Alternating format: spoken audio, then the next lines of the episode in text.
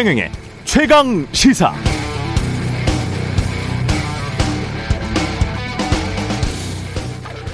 네, 공영방송사 기자 입장에서 김건희 씨의 이른바 7시간 녹취록 중 가장 우려되는 부분은 역시 언론관입니다. 우리 쪽으로 줄 서면 득보게 해주겠다는 발언이나 정권 잡으면 누구도 어떤 특정 누구를 향해서 무사하지 못할 것 같은 그런 발언 매우 걱정됩니다. 솔직히 무섭습니다. 특히 국민의힘이 정권 잡았을 때 이명박 정부 때였죠. KBS 사장을 불법적으로 해임했고 박근혜 정부 때는 이정현 청와대 수석이 KBS 보도국장에게 전화 걸어서 세월호 참사 보도 그만하라는 식으로 압력을 넣었습니다. 한국 언론사 최초의 방송법 위반 사례로 확정 판결도 받았습니다. 덕분에 이명박 박근혜 정부 때 한국의 언론 자유지수 급격히 하락해서 부분적 자유국가, 완전한 자유국가가 아니고 부분적 자유국가로까지 추락했었습니다. 지금은 영국 이카노미스트지에 따르면 한국은 아시아 최고의 자유민주 국가고 그 순위가 미국보다 높습니다. 윤석열 후보도 멸치와 콩을 산 뒤에 이렇게 말했잖아요. 각자가 자유민주주의라는 헌법 질서에 반하지 않는 범위 내에서 누구나 표현의 자유를 갖는 것. 예, 그렇다면 지금이라도 이런 선언하는 건 어떨까요? 제 처가 한 말 때문에 언론인들이 우려한다면 죄송하다. 제가 정권 교체하더라도 이명박 정부, 박근혜 정부의 전철을 밟지는 않겠다. 절대 언론 자유 침해하지 않겠다. 아니, 언론 자유 더 발전시키겠다. 저는 자유민주주의를 꼭 수호하겠다. 이렇게 말입니다. 그렇게 말해 주십시오. 정권 잡으면 혹시 부인 말대로 할까봐 겁납니다. 무섭습니다. 자유민주주의를 수호하겠다고 선언해 주십시오. 부탁드리겠습니다.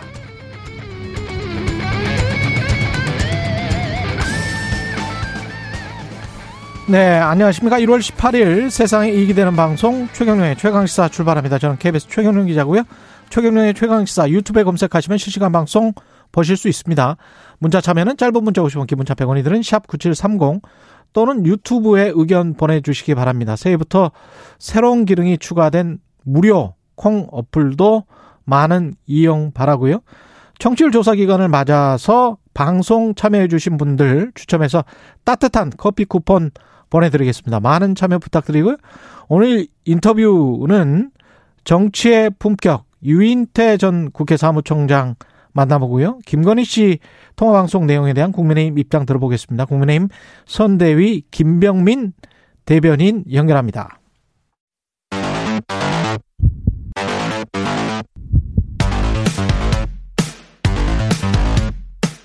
오늘 아침 가장 뜨거운 뉴스 뉴스 언박싱 네 뉴스 unboxing 시작합니다. 민동기 기자 김민아 시사평론가 나와 있습니다. 안녕하십니까? 안녕하세요.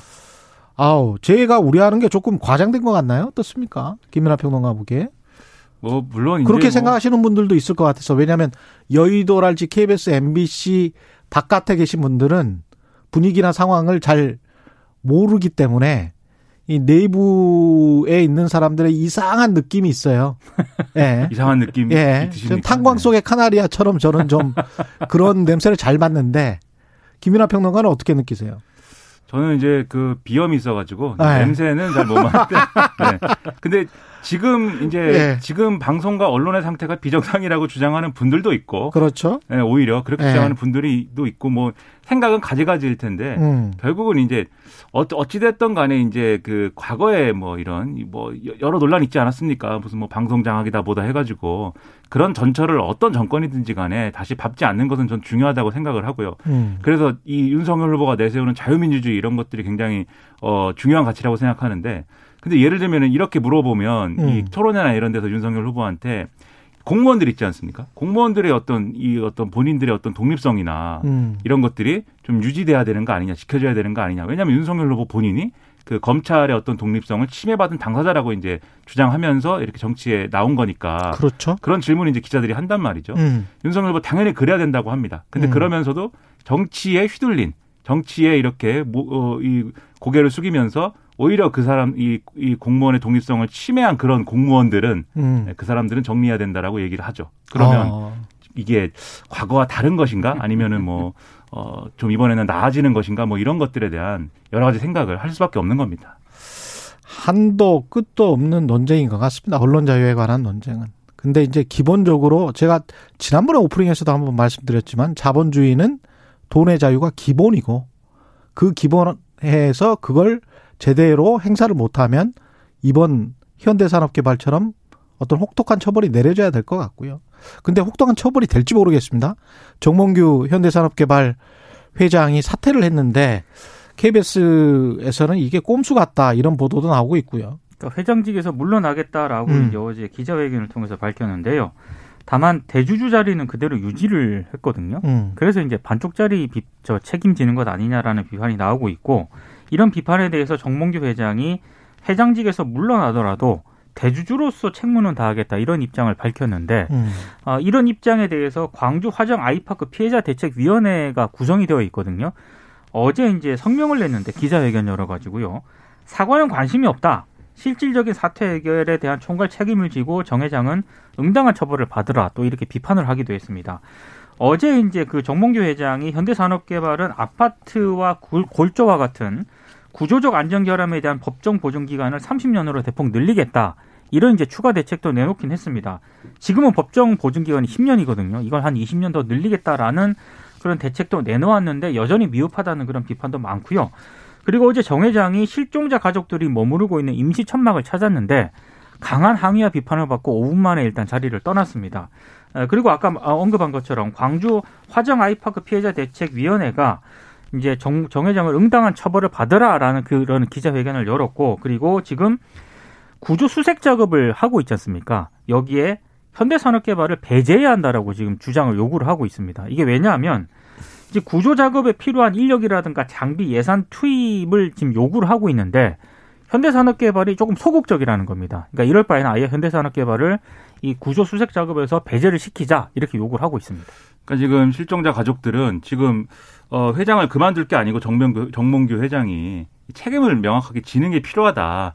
그래서 이 구조와 수색 작업에 이 도움을 줄 수 있는 걸 주고 그리고 이 법적 책임이나 이런 것들도 피하지 말아야 된다고 주장하고 있고 이게 정몽규 회장이 어 지금 이제 어이 현대산업개발 회장직을 내려놓는다고 해서 그러면 다른 어떤 이 일체의 그러면 여러 가지 사안들에 개입을 할 수 없느냐 그건 또 아니거든요. 지주사 회장과 HDC 회장직은 유지를 하고 그렇습니다. 있어요. 예. 그렇습니다. 그리고 이제 일종의 대주주로서의 역할이나 이런 것들을 해야 되기 때문에 음. 그래서 이런 부분들을 두고 책임 회피성 사태 아니냐 이런 비판도 나오고 있기 때문에 이게 여론이 뭐 이 좋은 상황만은 아닌 거고요. 건설사 회장직만 그냥 사퇴를 한 거예요. 그렇죠. 그리고 또 이 HDC에서 현대산업개발에서 비슷한 사건이 일어나면 1월 27일부터 지금 중대재해법. 네. 처벌이 가능하잖아요. 네. 그렇기 때문에 근데 그것도 이제 예. 하도급을 어떻게 줬느냐 뭐 등등의 그렇죠. 어떤 책임 소재 그렇죠. 이런 문제를 가지고 법적 공방을 해야 될 거기 때문에 그렇죠. 그것도 쉬운 길은 또 아니에요. 근데 음. 이런 부분이 있습니다. 노영호 국토교통부 장관이 뭐라고 그랬냐면 현대산업개발이 한 번도 아니고 반복적으로 큰 사고를 냈기 때문에 법이 규정한 가장 강한 페널티가 주어져야 하지 않을까 싶다라고 얘기했는데 이건 이제 언론들이 이제 건설산업기본법에 있는 어 건설업 등록 말소나 1년 이내 영업정지 처분 이거를 이제 얘기하는 거 아니냐라고들 얘기를 하고 있습니다. 이 건설업 등록 말소는 어 이제 완전히 이제 그러면 어 현대산업개발이 건설을 못 하게 되는 것이고 1년 이내 영업정지는 뭐 말 그대로 이제 처분이니까 이런 것들을 그러면 정부가 이제 어, 추진하는 거냐 이것도 이제 관심사가 되고 있는 거죠. 음. KBS 보도 보니까 21개 재벌 총수 일가의 이사 등재 비율이 2017년에는 17.3% 이것도 낮지 않습니까? 네. 근데 지금 현재 시점에서 11%랍니다. 책임은 안 지겠다는 거. 그렇죠. 그러니까 등기이사 일부러 들어가지 않는 거예요. 엑소더스가 예. 일어나고 있어요. 예. 네. 이러면서 계속 돈의 자유는 달라고 하는 거지 않습니까? 책임은 같이 져야 될 것 같고 따라서 응당한 처벌도 받아야 될 것 같은데 그게 계속 안 받고 그냥 넘어가니까 그렇죠. 안 받고 넘어가니까 이런 일이 벌어지는 것 같아요. 예. 아, 관련, 국민의힘 선대위 이 관련해서 계속 나오는 이야기들은 지금 무속인 논란, 건진법사? 이번에는 건진 법사입니까? 그러니까 천공 스님이었죠. 네. 옛날에는. 예전에 이제 무속인 예. 논란이 어제 또 제기가 됐는데 의혹은 크게 두 가지입니다. 윤석열 후보 선대 선거대책본부에 음. 무속인이 고문으로 일하면서 각종 의사결정에 관여한다. 이런 의혹이 하나 제기가 됐고요. 또 하나는 어, 이 무속인의 딸과 처남이 각각 윤석열 후보의 SNS 관리와 후보 수행의 역할을 맡았다라는 의혹도 추가적으로 제기가 됐습니다. 이런 의혹에 대해서 윤석열 후보가 어제 기자들에게 어, 이렇게 얘기를 했습니다. 해명을 했는데 그분이 무속인이 맞느냐? 본인은 스님으로 알고 있고 법사라고 들었다. 이렇게 얘기를 했고 예. 그리고 고문과 같은 직책은 전혀 맡고 있지 않다. 자원봉사자 이런 분들을 소개해 준 적이 있다고 한다. 이렇게 해명을 했습니다. 아, 여기에 대해서 이런 해명을 윤석열 후보와 국민의힘이 어제 했거든요. 근데 이 보도를 처음에 세계일보가 했는데 어제 세계일보가 시간차 순으로 이걸 반박하는 또 추가 보도를 계속하면서 논란이 좀 증폭이 됐습니다. 그러니까 윤석열 후보하고 국민의힘 측이 이렇게 해명을 하니까 세계일보가 지난 1일에 이 흔히 말하는 게 무속인으로 알려진 전모 씨가 어, 선대본부 사무실을 윤석열 후보가 격려차 방문을 했을 때 이게 윤석열 후보 등을 툭툭 치기도 하고요. 예. 안쪽으로 사무실 안쪽으로 이끌면서 직원들을 소개하는 영상을 공개를 했거든요. 사진과 영상이 나왔더라고요. 그렇습니다. 예. 그래서 이런 모습을 보면은 굉장히 또 친분이 있었던 것 아니냐 이런 의혹이 제기가 그런 되는 그런 부분이고 음. 여기에 대해서도 국민의힘이 반박을 했는데 어, 사무실에 들른 윤 후보에게 해당 사무실 직원을 소개했을 뿐이다. 그리고 어, 친근감을 표시하면서 다가선 이 전모 씨를 거부하지 않았다. 이 윤 후보가 이제 음. 그렇게 해명을 했고요. 그리고 자녀도 뭐, 뭐 직책을 맡거나 SNS를 맡았던 게 아니라 예. 어, 이 네트워크 위원회에서 자원봉사를 했을 뿐이고 후보를 지근거리에서 보좌하는 역할은 전혀 하지 않았다. 이렇게 또 반박을 했습니다. 그러니까 어쨌든 어 선대본부의 어느 정도의 이제 역할, 어느 정도의 계획은 이제 있었던 걸로 보이고 그 수준이나 그다음에 이제 윤석열 후보가 이제 어디까지 이제 이런 사실 알았느냐 이런 것들이 쟁점이 될 텐데 근데 이게 이제 여러모로 의심스러운 게 이제 어제 세계일보 보도를 보면은 이 내용이 그냥 이 선대본부에 어떤 이제 무속인이 뭐 있더라 이런 수준의 얘기가 아니에요. 어제 보도를 보면은 구체적이에요. 선대본부 사무실이라는 게 이게 국민의힘 선대본부 사무실이죠? 그렇습니다. 그렇습니다. 그럼 그- 국민의힘 선대본부 사무실을 이 건짐 법사라는 분이 윤석열 후보가 오니까 이쪽으로 안내하고 그랬다는 거잖아요. 그 영상을 보면 마치 아시겠지만 집주인처럼. 네. 그렇습니다. 직원들 소개하고 또 후보 등을 툭툭 치기도 하고 그 상황 같은 거를 또 이렇게 이렇게 주도적으로 하는 그런 모습들이 어제 영상에 공개가 된 거죠.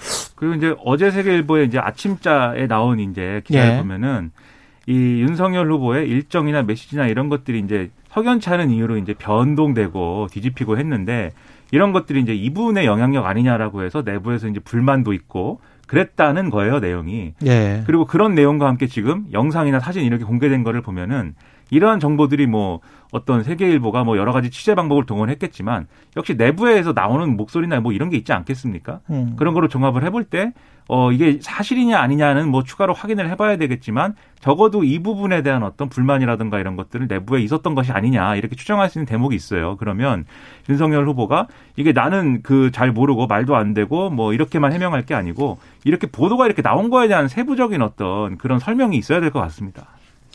홍준표 의원이 아무리 정권 교체가 중하다고 해도 이건 아니지 않느냐는 말들이 시중에 회자하고 있다. 자칭 국사인 무속인 건진 대사가 선대위 인재 영입을 담당하고 있다는 기사 충격적이다. 이런 이야기를 했는데 그, 그 부분도 좀 정리를 해야 될 것 같은데 윤석열 후보가 스님이자 법사로 알고 있다라고 해명을 했고요. 처음에. 스님이자 법사. 그리고 국민의힘 쪽에서는 대한불교 종종협의회 기획실장이다. 이 음. 전모 씨가 예. 그렇게 일단 해명을 했거든요. 근데 그 해명이 나오니까 조계종 쪽에서 그 단체는 우리랑 아무 상관이 없다라고 어. 얘기를 했고 또 일부 언론 같은 경우는 어제 추가적으로 이 전모 씨가 조계종 승적을 가진 적이 없는 무속인이었다라고 또.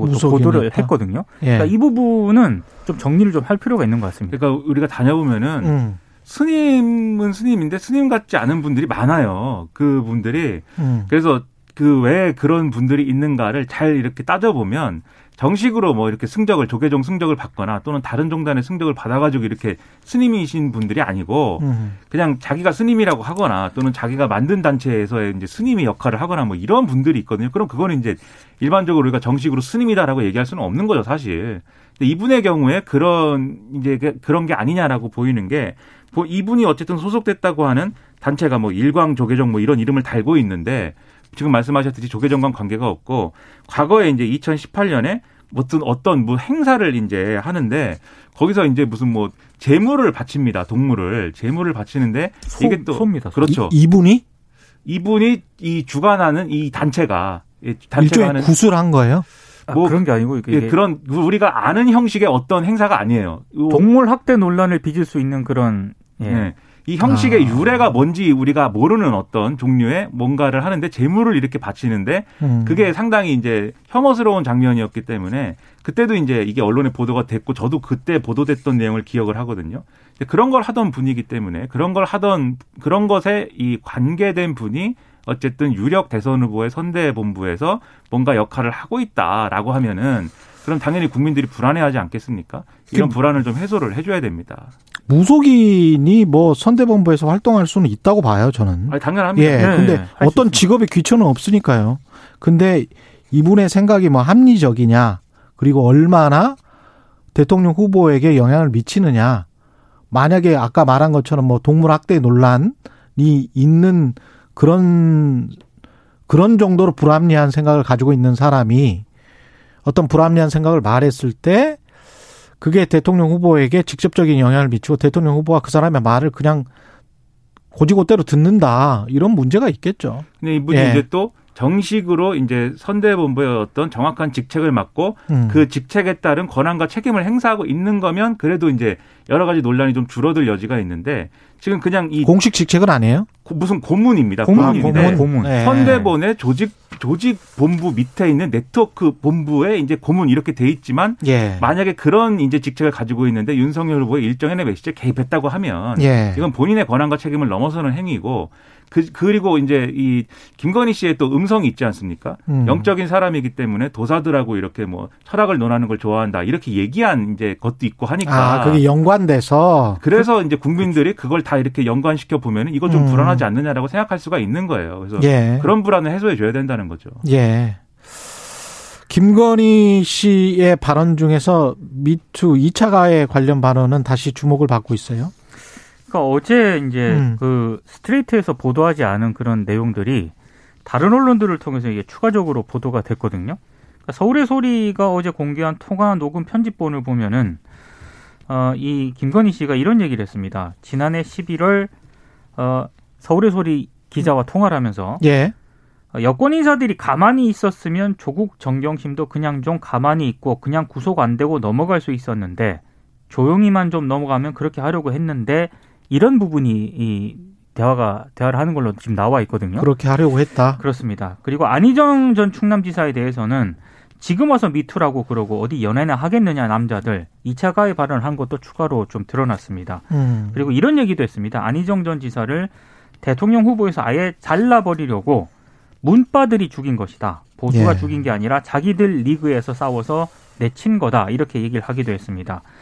그리고 어제 뭐 이런 뿐만이 아니라 한겨레가 어제 또 보도한 내용을 보면은요. 예. 캠프에 뭐 오빠가 있다. 그래서 몇 명이 있는데 여기서 지시하면 다 캠프를 조직을 한다.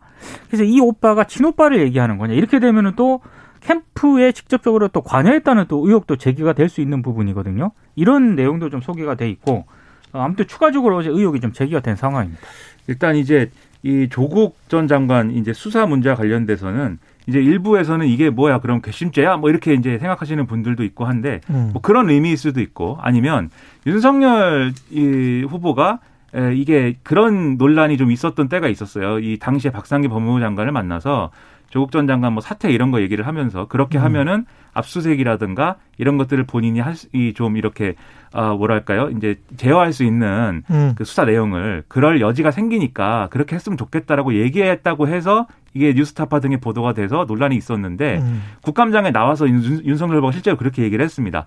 아 이게 자신들이 어쨌든 검 당시 검찰이 압수수색이라든가 이 수사의 내용들에 대해서 이제 룸이란 표현을 사용했는데 음. 그러한 일정 정도의 이제 룸이나 이런 것들을 확보하기 위해서 음. 아, 그런 얘기를 한 것이지 뭐 이 처음부터 뭐 조국 전 장관을 겨냥하고 뭐 이렇게 했다든지 뭐 괘씸죄를 물었다든지 그런 건 아니다라는 취지로 얘기를 했어요. 음. 그러니까는 이런 얘기를 이 김건희 씨가 이런 좀 어, 들었다. 보- 본인의 어떤 이런 음. 표현으로 또 음. 전달했을 수도 있는 거고 음. 그래서 이런 부분들은 이제 이게 그럼 어떤 내용이었는지에 대해서 무슨 얘기를 한 건지에 대해서 이제 해석이 이- 설명이 필요할 것 같고 그 다음에 이제 뭐 안희정 지사 얘기, 얘기를 얘기라든가 뭐 이런 건 너무 이제 음모론적 세계관을 가지신 것 같아요. 그걸 그게 어떻게 뭐이 여권 내부에서 자기들끼리 음. 싸우다가 뭐 일어난 일이겠습니까? 피해자가 있는 것이고 안희정 지사가 이제 가해자였던 것인데 그리고 이제 오빠가 캠프를 구성하는데 관여하고 있다. 이 부분은 지금 지난해 7월 달에 통화한 기록이라고 한다면 이게 아마 그러면은 입당 전까지의 전입니다. 상황일 거거든요. 예. 음. 그러면 입당 전에 뭐 그 이 가족이 캠프를 꾸리는데 관여했고 뭐 이렇다고 한다면 지금은 이제 역할을 하고 있는지 이런 것들을 또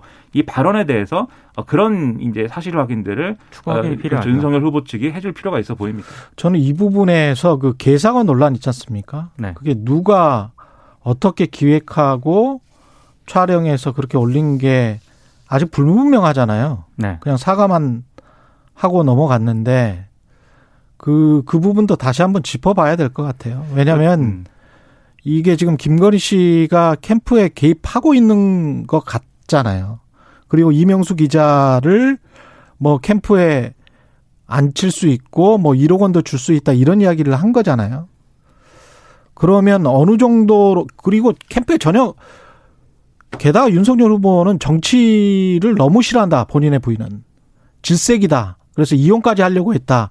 그 말을 했었거든요. 그러면 근데 그 정황상 개사과랄지 이런 것들을 보면 좀 이상한 부분들이 있습니다. 그러면 무엇이 맞는 것인지 캠프에 개입을 전혀 안 하는 것처럼 정치에 개입을 안 하는 것처럼 말했던 후보 자신의 말이 거짓이 아니었는지 그거는 따져볼 지점이라고 봅니다. 거기서 명확히 예. 좀 정리가 돼야 될 게 지금 말씀드렸다시피 입당 이전 상황하고 음. 입당 이후 상황이 어떻게 달라졌느냐에 대해서는 설명이 필요해요. 왜냐하면 그렇죠. 입당 이전에는 후보 본인과 이제 어떤 사적인 어떤 네트워크 등으로 캠프를 꾸렸을 텐데 입당 이후에는 어쨌든 공식적인 어떤 캠프와 그다음에 지금의 이제 선대본이 있는 거 아니겠습니까? 입당을 6월에 했었죠. 7월 달에 7월에 했습니까? 예. 그랬다고 한다면 그랬다고 한다면 기존에 그럼 있었던 캠프는 어떤 방식으로 지금 결합이 돼 있는 건지 또는 이제 뭐 유지가 따로 되고 있는 건지 이런 것들 해명이 필요한 게 언론에 보면은 가끔 이런 표현이 나와요. 뭐 서초동 캠프 또는 뭐 어디 캠프 그렇죠. 뭐 심지어는 최근에 어떤 언론은 김건희 캠프라고도 불린다라고 하는 아까 여의도 대하 사무실이 그게 진짜 캠프죠. 그렇습니다. 그렇죠. 예. 선대본 사무실. 그 그런 음. 표현까지 나오는데 언론에 나오는데 이게 언론이 뭐 잘못 표현하고 있는 건지 뭔지는 모르겠습니다만 음. 그런데 이런 사안까지 있다고 하면은 설명이 필요하다는 거죠.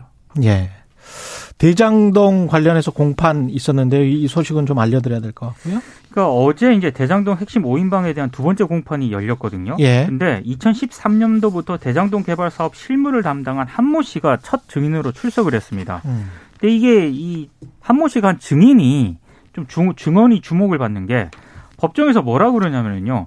성남도시개발공사 전략사업팀이 이재명 당시 성남시장을 찾아가서 대장동하고 성남 1공단 이걸 이제 9공단이라고 하는데 예. 이걸 분리 개발하는 방침을 받았느냐 이렇게 검찰이 물으니까 음. 여기에 대해서 이 한모 씨가 그렇다라고 답을 합니다. 근데 이게 왜 중요하냐면은 당시 그 성남시 도시재생과 실무자들은 구, 구도심 1공단하고 대장동을 분리하는 방식 대신에 결합 개발을 더 선호를 하고 있었거든요. 그런데 어, 지금 전략개발팀에서 갑자기 전략사업팀장이 정민용 변호사인데 이 정민용 변호사가 대장동 개발 업무를 담당하지도 않았는데도 불구하고 이재명 시장을 찾아가서 결재를 받아옵니다. 음. 그러다 보니까 이 한 씨가 어제 법정에서 한 증언은 통상적으로는 사업 시행자인 성남의들이 개발 구역 변경을 요구를 하면 성남시가 내부 결재를 하고 성남시장이 최종 결재를 하고 인허가 고시를 하는데 통상적인 절차는 아니었다. 그래서 어, 이건 좀 문제가 있다라는 취지로 이제 어제 증언을 하게 됩니다. 그리고 이 한 씨가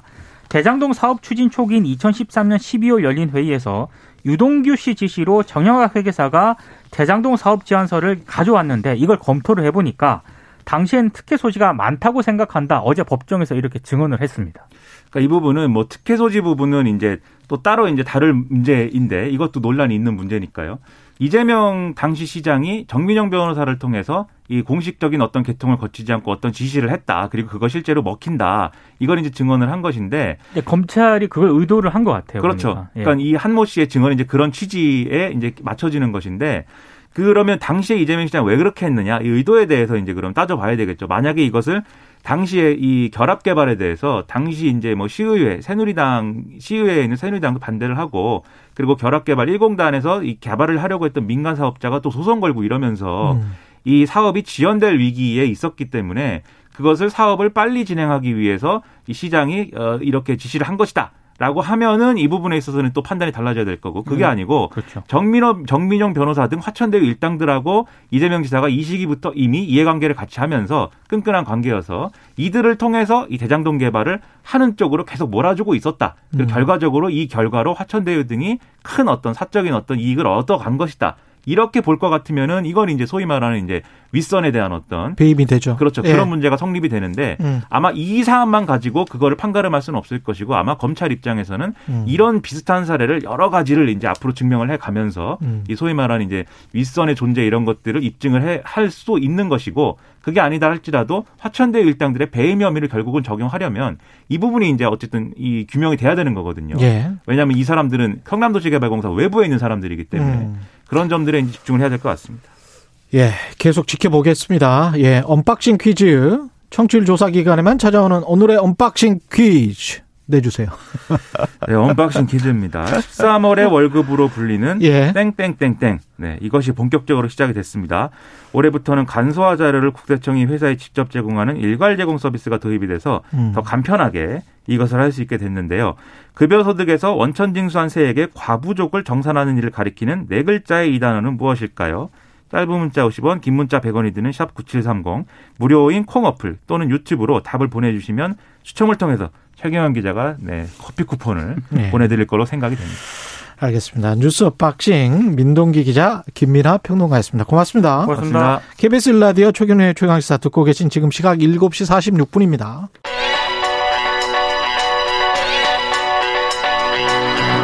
최강 시사 시네리의 눈. 네, 시내리에 있는 뉴스포터 시내리 에디터 나와 계십니다. 안녕하십니까? 네, 안녕하세요. 예. 바이든 대통령이 벌써 취임한 지 1년 됐습니까? 네, 맞습니다. 어. 1년 동안에 이제 평가가 나왔는데요. 예. 일단 이번 미국 CBS 방송이 음. 미국 성인 2,000명 대상으로 조사한 결과를 보니까 좀 암울합니다. 예. 아, 바이든 대통령 취임 이후 좌절을 느꼈다는 답변이 전체 응답자의 절반을 차지했다. 뭐 이런 보도가 지금 빼곡히 예. 나오고 있는데 일단 지금 현재 바이든 대통령의 지지율이 43, 44% 왔다 갔다 하는데요. 43, 44. 네, 이게 네. 사실은 이 취임 1년 차인데. 네, 취임 1년 차인데도 굉장히 낮은 수준인데요. 음. 그 도널드 트럼프가 훨씬 더 낮았지만 음. 이 도널드 트럼프를 제외하고는 미국 역대상 가장 낮은 수준이다 이렇게 보도가 되고 아, 있습니다. 트럼프 전 대통령이 이것보다 더 낮았습니까? 1년 차 때? 네, 1년 차 때 낮았다고 합니다. 예. 그래서 지금 가장 큰 이유는요, 역시나 경제입니다. 예. 미국은 지금 40년 만에 지금 최고치 물가 상승이 지금 이뤄지고 그렇죠. 있잖아요. 예. 그런데다가 지금 오미크론 때문에 음. 지금 여태까지 이제 코로나로 돌아가신 분들이 이제 87만 명 그리고 하루에 지금 확진자 거의 100만 명 가까이 지금 발생하고 있습니다. 미국에서는. 예. 그래서 지금 미국에서는 또 다시 코로나로 그 팬데믹으로 가고 있다. 그래서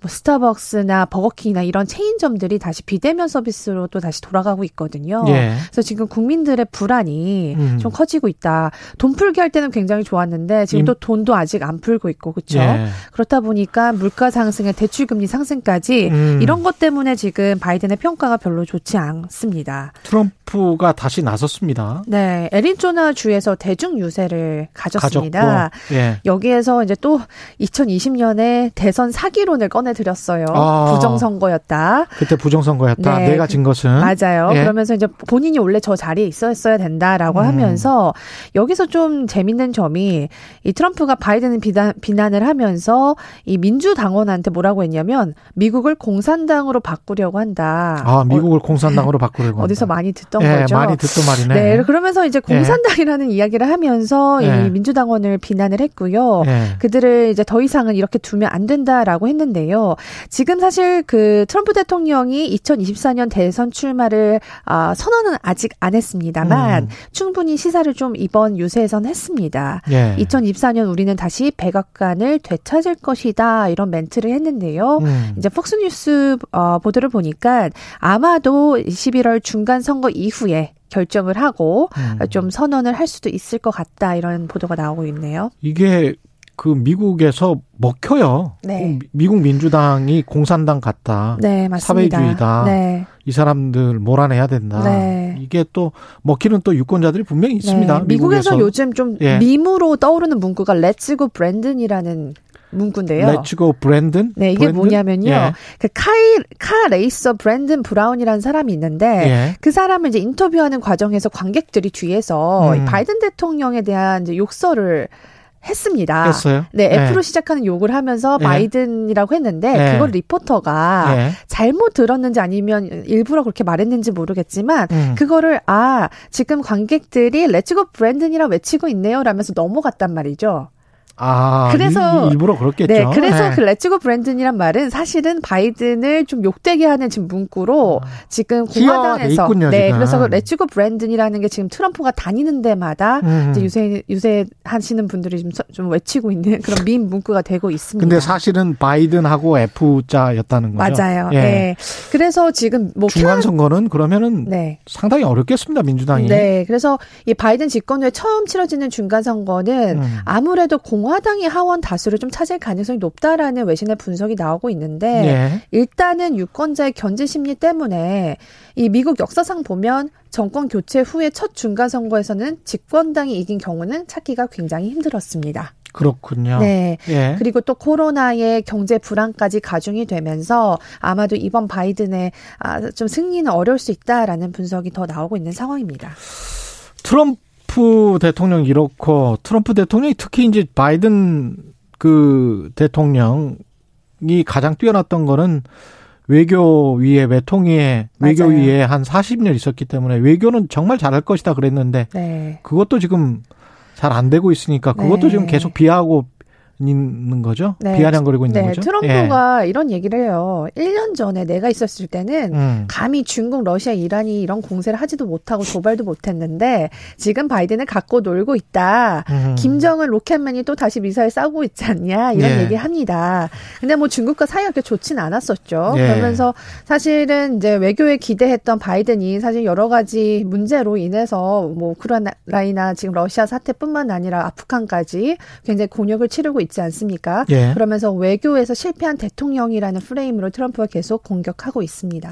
외교도 실패하고 경제도 실패하고 네. 그 와중에 또 북한은 네 번째 미사일을 도발 한 건데 네. 그게 결국은 이제 미국이 우리 좀 봐달라 뭐 이런 건데 그렇습니다. 미국이 지금 현안이 너무 많습니다. 네. 예, 북한 지금, 말고도 네, 지금 뭐 러시아, 중국, 지금 뭐 또 조만간 또 이뤄질 미일 정상회담도 있습니다. 그렇죠. 아, 미국이 원래는 이번에 그 아예 미국으로 가서 음. 일본이 가서 회담을 하려고 했는데 지금 오미크론 때문에 요거를 비대면으로 이번에 바꿨거든요. 네. 그래서 이 기시다와 바이든의 이제 정상회담에서 과연 어떤 메시지가 나올지 좀 주목되고 있는데 음. 여기에서 두 이제 나라가 얘기한 게 어, 이런 메시지가 있어요. 자유롭고 열린 인도 태평양이라는 문구를 썼는데 이거 굉장히 중국을 견제하는 계속 메시지입니다. 그 문구가 나오고 있죠. 네, 예. 그래서 중국을 견제하면서 과연 어떤 이제 이야기를 할지 음. 그리고 이제 우리한테는 굉장히 대중적인 그 공조를 어떻게 할지 대북 공조를 또 어떻게 할지 이런 것들이 중요하죠. 그 와중에 이제 북한이 계속 미사일로 도발하고 있기 때문에 음. 결국에는 베이징 올림픽 앞두고 또 이런 미일 정상회담 앞두고 좀 시선을 끌려는 것이 아닌가 이런 분석도 나오고 있습니다. 곤혹스럽겠습니다. 유권자들은 미국 유권자들은 중국을 너무너무 싫어하는 지금 상황이고 네, 그렇지만 중국과의 협조 없이는 경제가 다시 살아날 수 있을까요? 네. 인플레이션이 잡힐까? 네, 그게 그런 생각도 문제죠. 들고요. 네. 예. 그래서 이렇게 딜레마입니다. 네. 여기까지 하겠습니다. 네. 예, 예. 시네리의 눈이었고요. 오늘 unboxing 퀴즈 정답은 연말 정산입니다. 예, 연말 정산. 정답 맞추신 분들 추첨 통해서 모바일 커피 쿠폰 보내드리겠습니다. 고맙습니다. 네 감사합니다. 예, KBS 1라디오 최경련의 최강시사 1부는 여기까지입니다.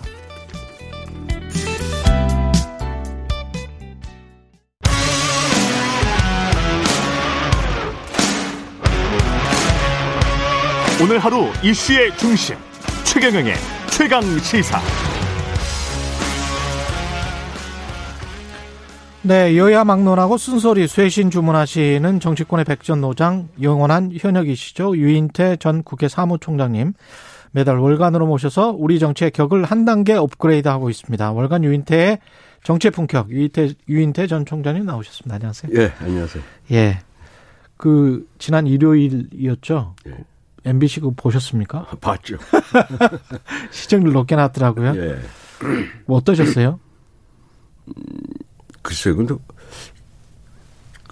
그 뭐 대단한 게 있는 줄 알았더니 아, 그 그렇게 별 별로더라고요. 예. 대부분은 그렇게 말씀을 하시대요. 음, 저는 근데 공중파 공영방송 기자라서 예, 처음부터 대단한 게 없을 줄 알았어요. 예, 예, 방송 음, 공중파 특히 공영방송에서 할 수 있는 공익적인 내용이라는 것의 한계, 예, 기자들이 생각하는 그 규정이 있기 때문에 예. 그거 이상해서 할 수는 없을 것이다 그렇게 생각을 했죠. 어, 예, 저는 그렇게 생각했는데 음, 속으로는 엄청나게 큰 게 나올 것이다 이렇게 생각하시는 분들이 의외로 많았더만요. 글쎄요. 그 예. 뭐 또 특히 또 서울의 소리라고 하는 매체도 그렇고 하니까 예, 어, 거기에서 일곱 일곱 시간 45분짜리 음, 에선 뭐 무슨 뭐 상당한 폭탄이 좀 있을 줄 알았더니 예. 뭐 그런 건 없었잖아요. 예.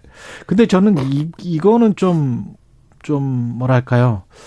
좀 안 좋은 뉘앙스로 들은 게, 우리 남편이 대통령 되면 동생이 제일 득본다. 이 동생이라는 건 이제 이명수 기자. 예, 예, 어, 정권 잡으면 무사하지 못할 것이다. 이거는 나중에 이제 또 폭로된 것이고, 예. 이거는 좀 문제가 되지 않습니까? 그 문제가 뭐 되는 발언들이 좀 지- 있, 있었어요. 예. 와- YTN 기자하고가도 음. 비슷한 얘기가 이- 있었잖아요. 그렇죠. 예. 그러니까 예. 이게 뭐 새- 새삼스러운 건 아닌데 음. 그 어쨌든 제 느낌에는 그 김건희 씨도 음. 이게 뭐 서울의 소리라는 매체가 어떤 매체인지를 뻔히 알잖아요. 그쵸. 예, 그러고 이제 처음엔 뭐 전화를 바로 끊을 줄 알았더니 첫 대화 통화부터 뭐 상당한 시간을 끌었다는 거 아니에요? 17분을 통화를 예, 했다든가 예, 그랬어요. 예. 그걸로 봐서는 음. 김건희 씨도 상대를 안 할까 하다가 음. 우리한테 가장 아주 적대적인 매체니까 음. 뭐, 뭐 이, 이게 어느 정도 나도 좀 활용을 한다 그럴까 이용을 한다 그럴까. 음. 그 사실 이번 해명도 그 뭐 한간에 떠도는 여러 헛소문인지 진짜인지 모르겠습니다만 체코 여행. 예. 아, 체코 여행도 그렇고 예. 뭐, 뭐 저는 뭐 줄리 의, 의혹에 대해서는 전 나름대로 좀 음. 들은 바가 있어서 그건 다른 방송에서도 음. 그, 그 저런 얘기 하면 역풍 맞는다는 소리까지 했습니다마는 예. 하여튼 어쨌든 깔끔하게 또 해명이 됐잖아요. 음. 나와서 뭐 아니라고 부인 기자회견 하는 거 음. 캠프에서 뭐 하고 하는 것보다 음. 그, 그 본인의 그 육성으로다가 음. 난 그, 그러니까 좀, 좀 이용한 측면도 있는 것 같아. 이런, 이런 매체에다가 아예 이렇게 말을 하면서. 하는 게. 예. 근데 그게 그렇게 말을 해서 그게 MBC에까지 갈 거라고 생각하지는 못했을 거 아니, 아니에요. 그러니까 뭐 거기까지 갈 건 아니래도 아. 하여튼 서, 서울의 소리가 이- 아, 얘, 얘가 이거 나한테 음. 해가지고 아마 이제 보도를 할지 모른다고 하는 거. 음. 그러니까 뭐 일기 쓰면서 왜 선생님이 검열하는 일기 쓰는 엄마가 볼지도 모른다고 음. 하고 쓰는 거 비슷한 뭐 심정이었다고 그럴까? 본인이 어떤 계산 하에 한 발언들이 꽤, 꽤, 있고, 있다. 꽤 있죠. 있다고 전 봐요. 그럼 이런 발언들 조국 전 장관이나 정경심 교수가 좀 가만히 있었으면 우리가 우리가 구속시키려 하지 않았다.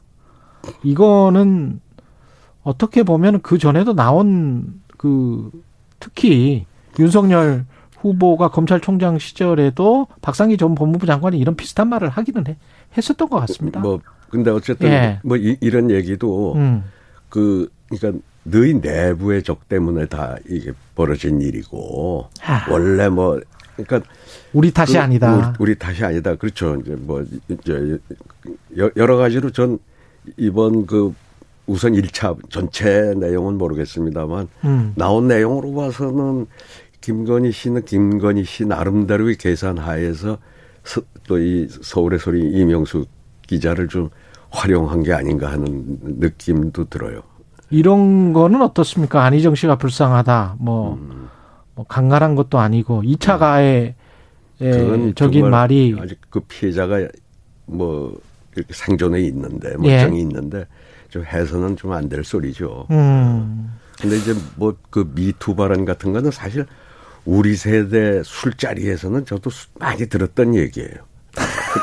그, 그, 예? 이 자식들은 돈을 안 줘서 그래 뭐 이, 이 비슷한 소리는 그 보수는 돈을 주는데 주는데 대가를 하여튼 뭐 진보는 돈을 안 예. 줘서 그래. 뭐 이런 음, 식은 술자리에서는 할수 있. 글쎄 술자리 술- 많이 했죠. 얘기지만 지금 음. 그 대, 대통령 후보의 배우자가 언론에 음. 하- 해서는 안 될 소리를 한 거죠. 근데 이제 특이한 현상은 이 통화 이후에 뭐 그래서 뭐 사람들이 가지고 있던 그 윤리적이지 않은 의식 그러나 하고자 했던 말 예, 그런 것들을 그냥 다 해버려서 걸크러시다. 글쎄 뭐 뭐 이런 보도까지 나왔어요. 뭘 그걸 왜곡을 하려고 하는 보도인지 뭔지는 모르겠습니다만은 바람직한 발언은 아니었는데 예. 그게 오히려 사람들한테 소구가 됐다. 뭐 그런 그- 측면이 그- 있습니까? 뭐 그렇죠. 뭐 지지자들이 보기에는 뭐 네. 그렇게 생각할 수 국민의힘 있었- 지지자들이 네, 지지- 보기에는. 그러니까 이, 이번 발언 이 파동이 음. 이번 그렇게 말하자면 무당층 내진 중도층에 별로 이렇게 영향을 줄 것 같지는 않잖아요. 않다. 예. 예. 그 뒤에 터져 나온 거 그리고 이제 아까 제가 모두에 지적한 것들 같은 경우에 그 취재 기자에게 우리 캠프로 오라 잘하면 1억 원 줄 수 있다. 이거는 뭐 각종 법 논란 그다음에 105만 원 같은 경우도 부정부패 방지 관련해서 원래 KBS 기자도 1시간당 최대 받을 수 있는 금액이 100만 원이거든요. 예. 예. 그 공무원들은 그것도 못 받아요. 그렇죠. 예. 예. 60만 원이 아마 한 번 강연 가서 최대한 최대. 최대한이 저- 30만 아니, 저도- 지금 30만 원 6, 60만 예. 한 시간에 아마 30만 원. 그렇죠. 저도 저기 공무원으로 있을 때 그렇죠. 뭐 가- 갔더니 그 이상 받으면 안 된다고. 그렇죠. 저도 보통 2, 30만 원 받는데 예, 예. 어디 강연을 가면 예. 이렇 이것 이거는 좀법 위반 논란도 있긴 합니다만은. 글쎄 뭐 법 위- 위반 논란이 있죠 있는데 음. 그건 뭐 직업이 기자인 사람한테 음.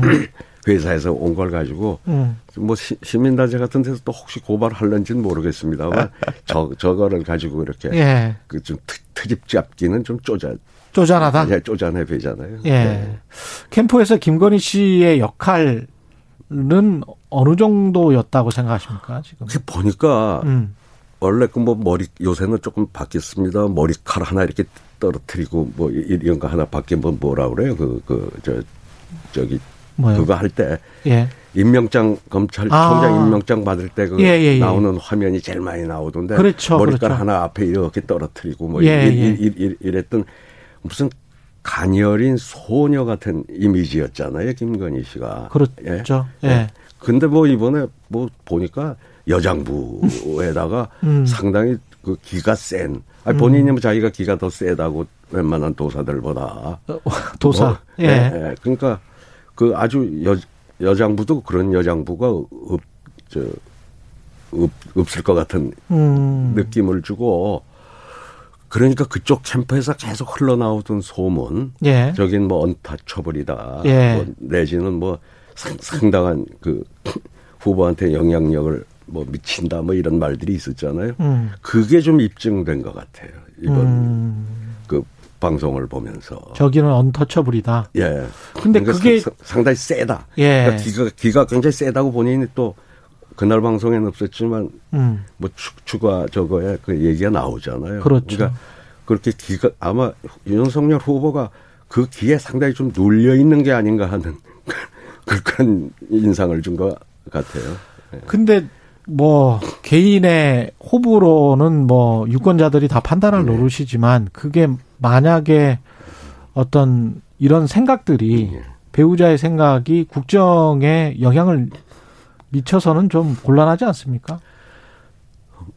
그렇죠. 근데 예. 이제 그 근데 대개 그게 후보하고 그 괴를 같이 하는 거 아닐까 하는 후보도 그런 생각을 가지고 있을 것이다. 비슷한, 예, 그런 그런 그런 느낌을 받지 않았어요. 전 전뭐 안희정과 예. 관련해서는 우리 그 아저씨도 아저씨도, 예. 우리 아저씨도 예. 그런 생각을 가지고 있다라고 했으니까요. 예. 예. 뭐 거, 거의 거의 아마 후, 후보하고 그저 인식이 비슷한 인식을 그 드러낸 거 아닌가. 그 후보의 말을 또 음, 본인도 예, 뭐, 받아서 전달했었을 예, 수도 있고요. 예. 예. 그렇군요. 근데 이제 국민의힘 입장에서는 뭐 정치적 파장이 크지 않기 때문에 어 이거는 다 이제 넘어간 것 같다. 김건희 이른바 김건희 리스크는 해소된 거다. 이렇게 생각을 하는 것 같더라고요. 그런 말도 좀 있고 어떻게 보십니까? 그래서 뭐전 제가 지금 여러 뭐 언론사에 전문이 나가 있다며요. 예. 그 전문을 뭐 봐야 되겠지만 음, 이 아까 말씀드린 대로 1차 느낌은 음, 김 씨가 요런저런 요런 게 아까 뭐뭐 돈을 뭐 1억을 준다는 등 뭐 미투 발언이니 음. 문제가 될 소지는 내용으로 들어가면 꽤 있지만은 예. 전반적으로는 좀 의식한 거 아, 의식한 발언이었다. 의식한 이- 발언이었다. 기자와의 예, 대화를 예, 의식한 발언. 이었다 예. 하는 이- 느낌을 받았어요. 예. 그 홍준표 의원은 최순실 사태로 흘러가고 있는 것 같다. 정권 교체가 중하다고 해도 이건 아니지 않느냐는 말들. 이 홍준표 의원 같은 경우는 그리고 그 이후에 예. 또 자기는 이제 일체 언급을 안 하겠다 이렇게 이야기를 했거든요. 뭐 이거는 어떻게 보면 이제 윤석열 후보 입장에서는 자기를 좀 도와줘야 되는데 홍준표 후보가 홍준표 의원이 예. 이제 일체 언급을 안 하겠다고 하- 하는 거는 도와주지도 않겠다는 의미입니까? 뭐 나중엔 뭐 저기 소위 같은 진영 내에 예. 홍준표 의원도 뭐 음. 이걸로다가 자기가 정치를 접고 뭐 은퇴하지 않을 바에는 음. 뭐좀 협력을 하겠죠 더 지금보다는 예. 아마 저 발언 해놓고도 아마 안에서 뭐 상당한 반발이 있으니까 예. 그 이제 이 건에 대해서 더 발언을 않겠다 그 얘기 아니 아닙니까 이번에 홍준표 아. 의원이 한 얘기는 예. 김건희 씨 같은 경우에 이제 만약에 국민의힘 주장대로 리스크가 해소된 거라면 선거 운동도 나오고 뭐 이렇게 될까요? 어떻게 보세요? 아니 근데 원래 그 허위 이력 건이니 뭐 주가 조작에 관계된 양평동 뭐, 뭐, 뭐, 뭐 땅이랄지 그, 예. 뭐 여러 가지가 지금 있잖아요. 예. 사실은 이, 이, 이거 말고 음. 본래 리스크는 그대로 지금 현존하고 있는 리스크 아닙니까? 도이치모터스랄지 뭐 이런 뭐 것들 저, 저 계속 예. 후속 그 처음엔 뭐 그냥 추천받아서 뭐 피해 본 사람이 없다고 그랬는데 저 음. 수원여대인가 예, 예, 어디에 예. 그, 그것도 지금 그 경쟁자가 예, 두 경쟁자가 있었다고 두 명이 자꾸 더 있었어요. 나오잖아요. 예. 사실은 저런 리스크가 그대로 그건 있는 상존하고 있는 거죠. 음, 예. 그래서 만약에 선거운동에 나오게 되면 그런 질문을 받을 수밖에 없다. 그래 그렇죠. 그 예. 뭐 주가 조작도 그렇고 이것도 그렇고 몇, 몇 가지 음. 지금 리스크 리스크대로 있는데 요번에 그거보다 더한 뭔 무슨 폭탄이 나올 줄 알았더니 음. 제, 제가 보기에는 어느 정도 의식하고 음. 그, 저, 뭐 누가 엄마나 선생님이 볼 줄 알고 쓴 일기 같은 거다 이렇게, 이렇게 보여져요. 예. 국민의힘은 그런 주장도 합니다. 이 MBC가 이런 방송을 했으니 관련해서 방송했으니 뭐 이재명 후보의 욕설 테이프랄지 김 김혜경 씨 관련된 방송도 해라. 그 상식적으로 그냥 자꾸 저, 저런 소리 하는 게 자기네 표 떨어지는 줄 몰라요. 그게 무슨 뉴스라고 방송은 뉴스를 얘기하는 게 방송이지. 예. 뭐, 저, 그, 그게 무슨, 어, 나돈, 나돈 지가 얼마예요. 그, 예. 그, 저, 이, 형수 욕설. 새로운 것도 그건 아닌데다가. 아니고, 예. 그, 그걸 갑자기 방송을 하라고 뭐, 그, 지, 지, 지, 나중에 지- 지네가 직권해가지고 사장 지네가 시킨 다음에 아마 그, 그 해보라고 그러죠. 그러라고 그러죠. 말, 말 같은 소리를 해야죠. 예. 아. 거기다가 이제 그 공익적 그 공익적인 판단이 꼭 있어야 되는데 특히 방송사에서는 지상파 방송사는 그런 게 좀 저는 그거는 당연하다고 보거든요. 근데 이거는 아니, 그러니까 뭐, 그건 더 언급할 가치도 없는 얘기니까요. 예. 판세는 지금 어떻게 보십니까? 이게 여론조사마다 막 달라서요. 지금 뭐 하여튼 빡빡한 거 아닌가요? 지금 빡빡하다? 한- 예. 이재명, 상당히- 윤석열 둘은, 접전이다. 예, 붙, 붙어 있는 거 아닌가요? 어. 그러면 안철수는 확실히 약진을 한 겁니까? 했죠 했는데 예. 글쎄 저는 뭐 어떻게 저기 더 이상 음. 이제 뭐 승승장구할 걸로 보였잖아요. 본인은 뭐 저래 가지고 음. 20%도 넘어가는 거 아니냐. 예. 뭐 이렇게 그 저는 그 지난번에 그 저 국민의힘 내홍 때문에 음. 그 지지율 떨어졌을 때그 예. 반사이 본 거. 예. 뭐 거기가 고점이 아니었나. 그 그게 그러니까 고점이 그, 아니었나. 그 그러니까 안철 안철수 후보가 한 10여 년 정치권에 들어와서 음. 뭐한 행위를 보면 음. 그 사람이 모이는 게 아니라 왔던 사람들이 다 척지고 떠났잖아요. 음. 그런 사람은 이렇게 그, 그, 그 지도자 자질에 제일 부족한 게 그거거든요. 음. 사람이 모여야 되는 건데. 그 뭐 맨 처음에 뭐 그 2011년에 그 박원순 시장한테 양보할 때가 아마 예. 그 가장 안철수의 소위 말하는 그 별의 순간이었다고 하- 하면은 음.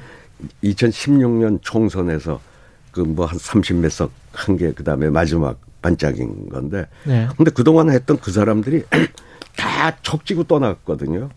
음. 그, 그걸 그걸 우리 국민들이 몰라 20대는 그때 어려서 기억 못 할지 몰라도 예. 그 지금 40대 이상은 그, 그 사람의 그 정치 이력을 여정을 쭉 봐왔잖아요. 지금 그것도 음. 최근의 일이니까 최근 10년간의 일. 근데 이제 본인은 KBS 이루어진단에서 확실히 이제 단일화는 안 하겠다라고 못 박아서 이야기했거든요. 그, 그 원래 그 사람이 언제 한다 그러고 한 적이 있어요? 단일화를? 아, 그것도 모른다. 또 뭐, 아니 모르죠. 그거. 아, 막판 가봐야 안다? 네, 막판 가 가봐. 여기 뭐 저도 봐 봤어요. 그걸 봤는데. 예. 아이고 저 그냥 하는 소리라고 봐야죠. 하는 소리라고. 예, 네. 예. 정의당 상황은 어떻습니까? 아주 어려운데요. 마지막으로.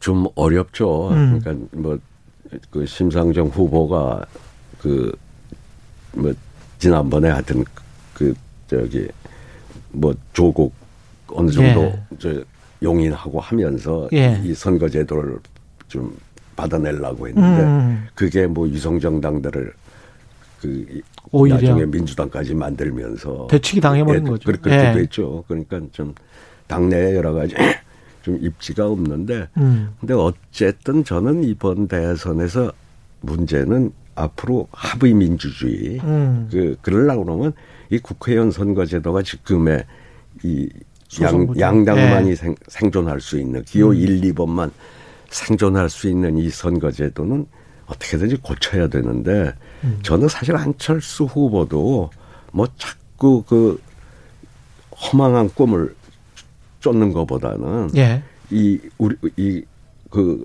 새정치를 뭐 한다고 그랬잖아요. 음. 그 새정치가 뭐 3대 불가사의라고 그러잖아요. 예. 우리 앵커는 아세요? 새정치. 뭔지 모르겠습니다. 아직- 아직- 아직 모르겠습니다. 그 새정치가 의회를 바로 세우는 게 새정치입니다. 음. 예.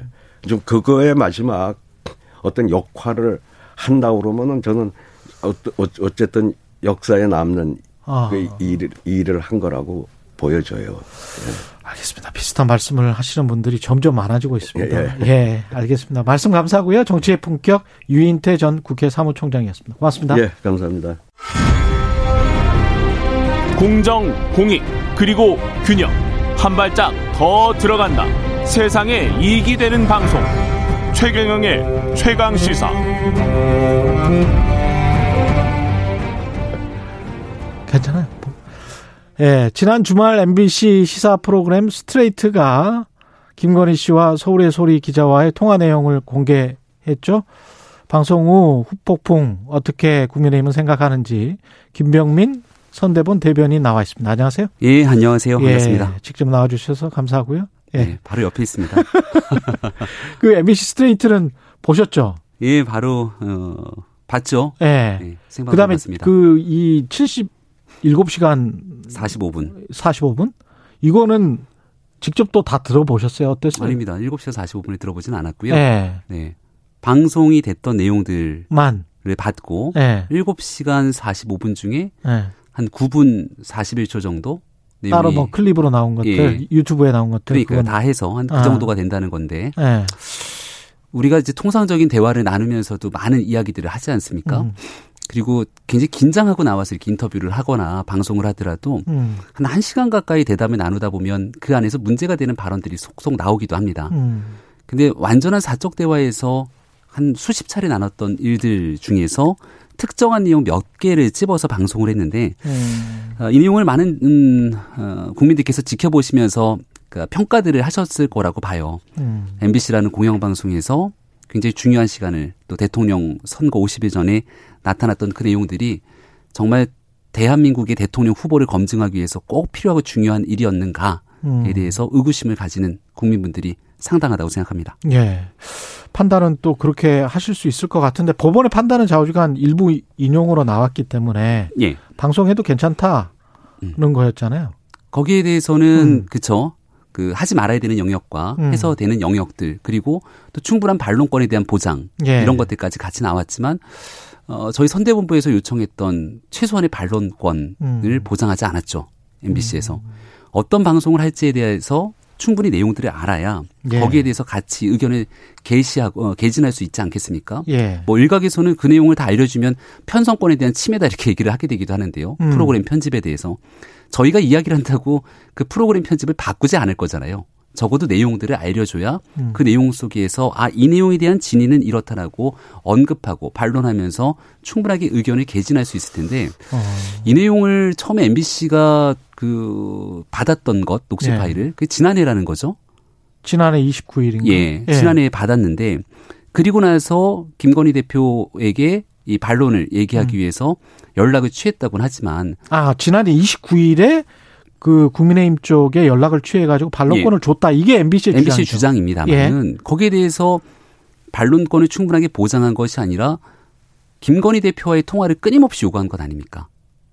이런 음. 과정들을 거치면서 MBC가 과연 공영방송으로서 실질적으로 대통령 후보자에 대한 검증을 위했던 의지가 있었던 것인지 아니면 정치적으로 선거일을 목전에 두고 있는 상황에서 특정 정당의 후보자에게 상당히 불리한 방향으로 전개되기 위한 모종의 역할이 있었던 건지 의구심이 들 수밖에 없고요. 우리는 구체적으로 사실을 이야기를 해주고 그 통화 내용에 이런 게 공익적으로는 무슨 문제가 있는 것 같으니 어떻게 생각하세요라고 질문을 줬으면 예. 거기에 관해서 서면 답변은 분명히 했을 것이다. 근데 MBC가 자꾸 김건희 예. 씨와의 통화를 요구해서 그건 받아들일 수가 없었다 이런 말씀이시죠. MBC에 대한 기본적인 신뢰가 없지 않습니까? 음. 그동안 보여줬던 윤석열 후보 관련됐던 지난날 고발 사주 관련된 건도 그렇고 음. 상당 기간 동안 정치적 중립성을 지켜가면서 공정 보도를 했다는 믿음이 없기 때문에 예. 특정한 내용들만 딱 보내면서 어떻게 생각하냐라고 얘기를 하게 되면 어. 여기에 대해서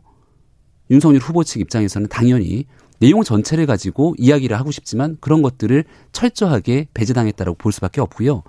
자, 이 내용을 MBC가 직접 취재한 게 또 아니잖아요. 예. 서울의 소리에서 사적 대화를 바탕으로 저희는 이제 불법 녹취라고 강하게 주장하고 있는데 음. 이 내용을 건넨 건데 어제 제가 이 자리에 오후에 최영일 예, MC가 음. 진행하게 되는 방송에 나와서 서울의 소리 대표랑 같이 전화 인터뷰를 했습니다. 근데 윤석열 후보에 대한 적개감이 상당하더라고요.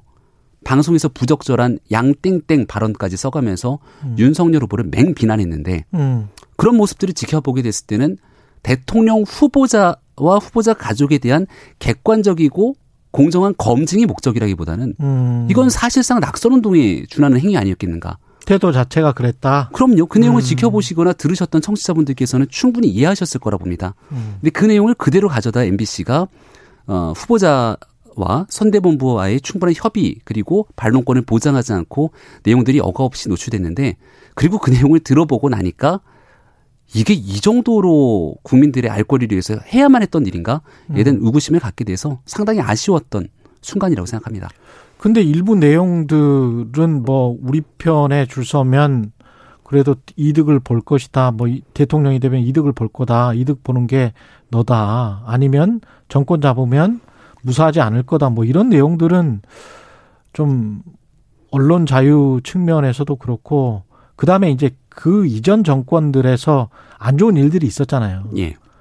그 좀 살벌한 내용이지 않습니까? 아, 그 이제 어떤 맥락에서 누가 예. 대화를 나눴는지도 중요할 거라고 보는데요. 음. 음, 저도 뭐 대통령 후보의 대변인으로 있습니다만 음. 친한 지인들과 사적으로 얘기 나눌 때는 참 별의별 얘기들을 예, 격이 없이 얘기하기도 하죠. 예. 우리가 가끔 국회에서 이 국회의원들 휴대전화 이렇게 보고 있으면 저 멀리 카메라로 쫙 잡고 있으면 여기에 카카오톡 등에 대한 대화들이 나오면서 깜짝 놀랄 때들이 있게 되는데 예. 외부로 알려지지 않는 사적인 대화 내용들을 여과 없이 공개하기 시작하는 순간 음. 대한민국 뉴스는 터져버릴 겁니다. 근데 사적인 대화로 계속 이제 주장을 예. 하시고 규정을 하시는데 그 부분은 방금 이제 유인태 그전 사무총장은 김건희 씨가 좀 의도하고 계산한 게 있다. 엄마가 볼 줄 알고 일기를 쓴 학생 같은. 어? 이게 어제 음 백기종 대표인가요? 서울의 소리. 예. 에서도 백은종. 백은종 예, 예, 예. 예. 내용들이 나가고 나서 음. 어 반응들이 별로 좋지 않았던 것 같아요. 음. 그러니까 MBC, MBC 보도가 나가고 예, 나서 나, 가고 나서 오히려 예. 이게 뭐가 없는 것 아니냐. 예. 또 백은종 대표 입장에서는 중요한 내용들을 빼고 얘기했다. 또 일각에서 어떤 평가를 하냐면 김건희 대표에 대해서 그 줄리 의혹 등에 대한 것들은 해명이 된 것 아니냐. 어. 이런 또 평가들이 있게 되니까 아 그 내용은 김건희 대표의 화술로 치부를 해버리는 겁니다. 어. 화술이 좋기 때문에 어. 얘기했던 내용 속에서 김건희 대표가 그런 방식으로 얘기를 했지만 어. 그게 진심인지 알 수 없다는 식의 주장을 하더라고요. 그러니까 근데 이게 보면 사건의 전개 과정이 오히려 키운 건 판을 키운 네. 건 국민의힘이 아니냐. 가처분 소송을 해서 사실은 가처분 소송 기각 그 되기가 쉽지가 않지 않습니까? 거의 네. 그런 경우가 없었는데 공익적 내용은 거의 다가 보도가 됐는데 그걸 무리하게 가처분 소송을 한 거, 그 다음에 또 보도를 한다는데 음. 이번에도 또 가처분 소송할 건 아니죠? 글쎄요. 그 선대본 내에서 어떤 예. 생각을 가지고 있는지 제가 다 면밀하게 체크를 못했습니다만 예. 어, 야당의 대통령 후보 그리고 선거 캠프 입장에서 바라봤을 때는 음. 굉장히 무리한 일들이 벌어지고 있는 거죠. 음. 각종 지라시들이 난무하고 있었던 상황이고 음. 그럼 멍뚱멍뚱 그 내용을 지켜만 보고 있는 것이 이 온당한 일이겠는가? 음. 입장을 바꿔서 봤을 때 과거 언론을 대했던 지금 현재 집권당의 태도, 특히 종편이 출범하고 났을 때 종편에 대했던 집권당의 태도들을 고민해 봤을 때 이것은 어떤 정치인이건 정당이든지 간에 선거를 앞두고 공정한 선거를 위해서 해야 될 수 있는 아, 최대한의 법적 조치들을 할 수밖에 없는 상황이고요. 예. 또그 결과에 대해서 인지를 하고 MBC 보도 이후에 저희가 할 수 있는 최대한의 역할들을 다 하고 있지 않습니까? 예. 그래서 저는 지금 나타나고 있는 일련의 과정들이 앞서 제가 7시간 45분 중에 한 9분 정도 음. 내용들이 나타났다고 했는데요. 어, 지난해 2020년 총선을 앞두고 그 당시에도 MBC가 보도했던 게 검언 유착 이라고 명칭 지었던 한동훈 검사장 음. 그리고 그 당시 채널의 이동재 기자와의 통화 내용이었는데 예. 전체를 공개하는 게 아니라 일부만 공개를 해요. 음. 그럼 그 일부의 내용들을 듣고 나서 막 또 이야기가 전개됩니다. 한번 기억이 좀, 음, 잘 아시지 않는 분들이 계시다면. 아니 근데 이게 편집권이고 편성 시간이 있기 때문에 그렇죠. 예, 근데 그게 예. 의도성을 가지고 이런 방식으로 딱 집어서 얘기를 했을 때 사람들에게 오해가 아, 음. 주어질 수도 있는데 그래서 사람들이 그 내용을 지켜보면서 검찰이 언론이랑 같이 이 내용들을 유착해갖고 문제를 제기한 것처럼 오해하는 국민들도 계셨을 텐데 나중에 전체 풀 녹취본을 다 들어보고 나니까 얘기했던 주장과는 상당히 다른 내용들이 드러나지 않았습니까? 예. 그래서 제가 이 얘기를 드리는 이유는요. 음. 이렇게 중요한 내용들 그리고 선거에 영향을 미칠 수 있는 내용들이 있다면 선거 직전에 유권자들의 판단을 흐리게 하는 행동들에 대해서 언론과 공영방송이 해야 될 책무가 아니라고 봅니다. 알겠습니다. 오늘 말씀 감사하고요. 네. 김병민 국민의힘 선대본 대변인이었습니다. 네, 고맙습니다.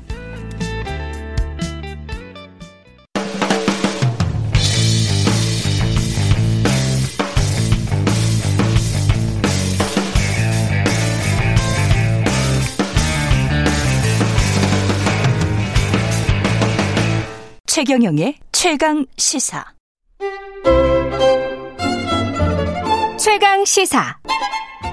김호기의 사회학 카페. 어서 오세요. 네, 뉴스의 이면에 있는 흐름과 우리 사회의 큰 담론에 대해 이야기해보는 시간입니다. 김호기의 사회학 카페 연세대학교 사회학과 김호기 교수님 나오셨습니다. 안녕하십니까? 안녕하세요. 예, 오는 금요일이면 한국에 코로나19가 발생한 지 2년, 뭐 전 세계적으로 다 비슷하겠습니다. 네, 예. 예. 목요일 20일이죠. 예, 네, 네, 좀 네. 정리를 해봐야 될 것 같은데 네, 예. 뭐 한 몇 개월이나 1년 그래도 그냥 2020년에 끝날 줄 알았거든요. 네. 그래서 여기에 네. 대해서는 그 뉴욕 타임즈 예. 뭐 세계적인 칼럼니스트죠. 예. 그 토마스 프리드만이 프리드만. 예, 예. 코리드마 저기 코로나가 이제 발생하자마자 음. 했던 유명한 얘기가 있죠. 음. 우리는 이제까지 인류 역사를 BC와 AD로 구별했잖아요. 아, 예, 그렇죠. 근데 이제 이 토마스 프리드만이 이건 널리 그때 언론에 보도됐던 건데요. 예. 이, 2020년도에요. 음. BC와 AC 다시 말씀드리자면 이제 앞그 새 로운 BC는 예. before 코로나. after 코로나. 야, 근데 after 코로나 AC는요. 네. 그래서 지금 AC 2년이 되는 것 같습니다. 사실 지난 2년 동안 세계는 그 정말 크게 변화돼 왔다고 볼 수밖에 없을 것 같습니다. 사람들 생각도 점차 변화된 것 같아요. 예. 예. 무엇, 무엇보다도 제 전공이 사회학적 관점에서 보면 음. 어, 최근에 이제 조사된 자료들을 보니까요. 예. 가족하고의 관계는 대단히 긴밀해졌습니다. 근데 이제 아, 역시. 가족 이외의 사람들하고 관계는 대부분 다 멀어졌습니다. 역시 가족밖에 없구나 뭐 이런 생각. 예, 예. 이건 아. 뭐, 예, 거의 지구적 경향인 것 같습니다. 전 예. 지국적 예, 예, 경향이거든요. 네, 예, 네. 그저 주목해 볼 만한 것도 있을 것 같은데 각 나라마다 방역 시스템이나 이런 게 달라서 초기에 네. 프랑스에 계시는 유명한 그 셀럽 있으시잖아요. 목수정 네, 예, 네. 씨랄지 뭐 이런 분들이 이제 자유주의 개인의 자유를 굉장히 좀 강조를 했었고 그러다가 마스크도 뭐 안 써도 된다 그런 이야기를 했다가 결국은 이제 그 상황이 그렇게 안 되니까 네, 예. 그게 이제 자유주의와 공동체주의가 마- 많이 이렇게 서로 충돌하는 것 같기도 했고 K 방역에 그 답답함을 느- 호소하는 사람도 있었다가 또 이거 좋다고 하는 사람도 있었다가 네. 예 일단은 뭐 이제, 이제 두 개의 방역이 중요한데요. 하나는 음. 의학적 방역이고 다른 하나는 경제적 방역인데. 예. 의학적 방역부터 좀 말씀드려 보자면 그러니까 제가 지난 9월부터 12월까지 미국 캘리포니아에 있었잖아요. 예.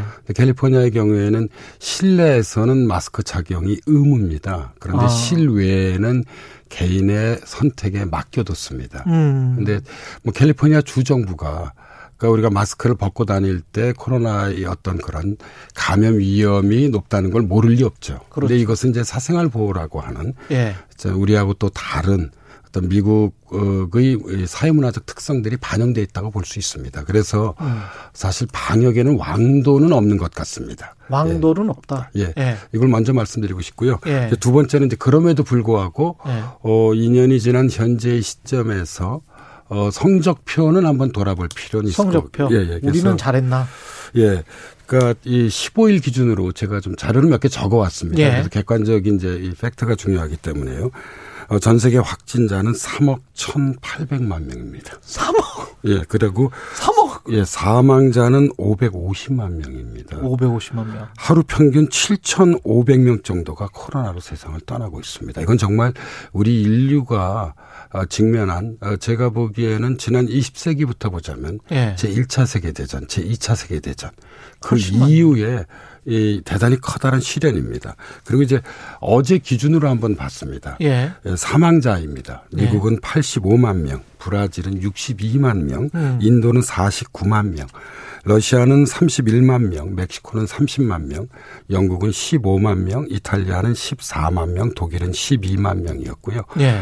어, 일본은 1만 8천 명, 우리나라는 6,300명이 넘어섰습니다. 예. 그래서 아, 일본도 많이 죽었네요. 예, 예. 일본의 인구가 1억 2천만 정도 되고요. 예. 우리가 5억 5천 5,200만 정도 되고요. 영국이 이제 15만 명, 독일이 12만 명인데 영국은 6천만이 좀 넘고요. 음. 독일은 한 8,300만 되고요. 어, 이 무려 85만 명이 사망한 미국의 경우에 인구는 3억 3천만 명 정도 됩니다. 그래서 세 번째로 하나 더 덧붙여서 말씀드리자면 예. 에, 결국 이 평가는 두 가지 방법이 있는 것 같아요. 예. 저기 지난 2년의 어떤 그런 이 음. 코로나 방역에 대해서 하나는 비교적 방법입니다. 음. 그러니까 이제 다른 나라와 비교할 때 음. 에, 확진자, 사망자 아, 이런 규모가 뭐 인구를 이제 그 이, 고려해서요. 예. 예, 어떤 그런 에, 하나의 이 평가 방법이 될 수 있고요. 음.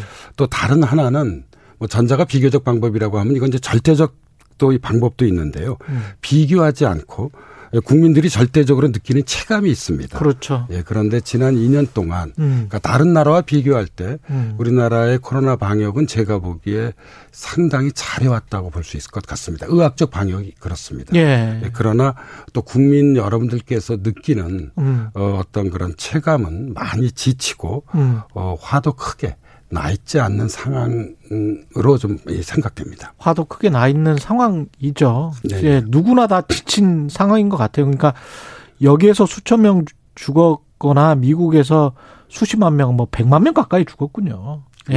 예. 그럼에도 불구하고 또 산 사람들이 느끼는 감정들은 또 그 개인마다 또 다를 수도 있을 것 다를 같고요. 수 있습니다. 예. 저는 어, 이 코로나 감수성이라고 하는 개념을 좀 생각해 볼 수 있을 것 같습니다. 음. 아, 그러니까 우리나라 같은 경우도 어떤 분들은 사실 코로나 이전과 아, 유사한 사회생활을 그냥 계속 하고 계세요. 그렇죠. 예, 예, 예. 예. 뭐, 이, 뭐, 직업에 따라서. 예, 많이 만나고. 예. 그런데 또 어떤 분들은 사실 제가 보기에는 지난 2년 동안 식당도 한 번 가지 않은 분들도 분명 저는 계실 거라고 생각합니다. 무서워서. 예, 예. 무서워서. 그러니까 이게 일종의 이제 코로나 감수성인데요. 그것도 그렇군요. 이제 사람에 예. 따라 각기 다 다를 거라고 생각이 듭니다. 예. 경제적으로도 그 굉장히 좀 피폐해진 분들도 있고 그리고 지금 말씀하신 대로 직장인들, 대기업, 공무원 뭐 이런 분들은 뭐 오히려 주식 투자해서 돈 버신 분들도 이- 있을 거고요. 부동산 가격 올라서 돈 버신 분들도 분명히 있을 거고. 예. 예. 예, 뭐 무엇보다도 좀 이 주목하지 않을 수 없는 것은 이제 코로나의 직격탄을 맞은 두 그룹이 있습니다. 음. 우리나라의 경우는 예. 경제 피해가 큰 그룹이죠. 한 그룹은 자영업 그룹이고요. 다른 한 그룹은 이제 비정규직 의 그룹입니다. 음. 여기서 소득 보전을 위해 정부가 노력하고 있지만 아, 이미 벌어진 어떤 그런 불평등을 줄이려면 이제 상당한 시간이 요구됩니다. 예. 에, 게다가 이제 제가 보기에 이 코로나 시대에 매우 중요한 어떤 현상 중에 하나가 언택트 사회와 언택트 문화가 크게 확장되고 심화되었다는 점인데 예. 점인데요. 예. 그래서 저는 이러한 어떤 변화들이 코로나가 끝난다고 하더라도 원래의 자리로 되돌아갈 거라고 생각지 않습니다. 예를 들어 어 뭐 적지 않은 과정에서 지금 어 이 이 음식들 같은 경우는 대부분 다 어, 배달해서 그 드시고 계시잖아요. 음. 근데 이게 줄어들긴 하겠지만 저는 이런 경향 새로운 온라인 상에서 구축된 어떤 우리의 그렇죠. 생활 양식들은 어, 이 적지 않은 부분은 그대로 남아 있을 거라고 생각이 듭니다. 그래서 음. 어, 이 결과적으로는 좀 음. 객관적으로 말씀드리자면 자영업을 포함한 중소상공인의 어느 정도의 구조 조정이 의학적으로 코로나를 극복한다 하더라도 음. 어, 진행되지 않을까 싶은 생각이 좀 들고요. 음. 사실 이것은 현 정부보다는 아, 차기 정부의 어떤 중대한 어, 이 사회경제적 과제가 될 거라고 생각합니다. 그렇죠. 예, 사실 그래서 이것을 제대로 해결하지 못하면 음. 어, 차기 정부는 뭐이 보수 정부가 되든 진보 정부가 되든 그 음. 어떤 정부를 하더라도 어, 이 초기에 국정 운영의 어려움에 빠질 가능성이 있습니다. 예. 방역 패스 같은 경우는 법원의 판단이 행정부의 판단하고는 좀 많이 다른 것 같습니다. 예. 예. 그래서 이제 이, 이, 그 정부가 대형마트하고 백화점하고 보습학원하고 독서실 등 일부 실내 시설에 대해서는 이제 방역 패스를 해제했는데요. 어, 저는 이런 조치는 좀 뒤늦었지만 잘한 거라고 생각을 합니다. 왜냐하면 에, 기저질환이 있는 등 불가피하게 백신을 맞을 수 없는 사람들이 존재합니다. 그러니까 사실 이분들도 사- 대형마트도 가야 하고 백화점도 가야 하거든요. 예. 네, 그래서 이들을 좀 배려할 수밖에 없는 상황인 것 같습니다. 아. 그래서 결국 이런 문제들이 에, 저희가 오늘 모두에서 이야기를 나눴듯이 선택의 문제입니다. 음. 즉 개인의 권리를 어디까지 보장할 것인가의 문제인데요. 예. 그러니까 어느 정도 확진자 증가를 감수하면서 개인의 자유를 보장할 것인지 예. 아니면 개인의 저유의 자, 권리를 제한해서 음. 확진자 규모를 줄일 것인지에 대한 그 나라, 예, 그러니까 그 공동체가 결정할 문제라고 어, 생각이 듭니다. 근데 예. 그런 생각도 들더라고요. 정부로부터의 자유는 이렇게 법원에 소송을 해서 뭐 이길 수도 있고 뭐 이렇지만 지금 시티그룹 같은 경우에 뭐 백신 안 맞으면 해고할 수도 있다. 이렇게 나왔고 실제로 뭐 그런 사례들이 좀 있는 것 같고요. 아마존 같은 경우도 그렇고 이렇게 기업에 대해서 기업이 어떤 방침을 정 정하면 또 피고용인이 안 따를 수가 없잖아요. 예. 근데 이제 그런 자유는 어떻게 생각하십니까? 글쎄 이제 그거는 저는 이제 그 음. 개별 사례에 대해서 좀 더 우리가 면밀하게 검토해 봐야 하는데 예. 어 제가 여러 나라를 비교해 보니까 예. 기저 질환 때문에 백신을 맞을 수 없는 사람들이 존재합니다. 있죠, 있죠. 예, 그래서 예. 뭐 그런 사람들에 대한 예외 조항이 있다고 한다면 음, 뭐 그것도 그거 이- 역시 예. 또그 개별 기업이나 공동체 내에서 음. 좀 합의를 모아가야 할 사안이라고 생각이 듭니다. 예. 그렇군요.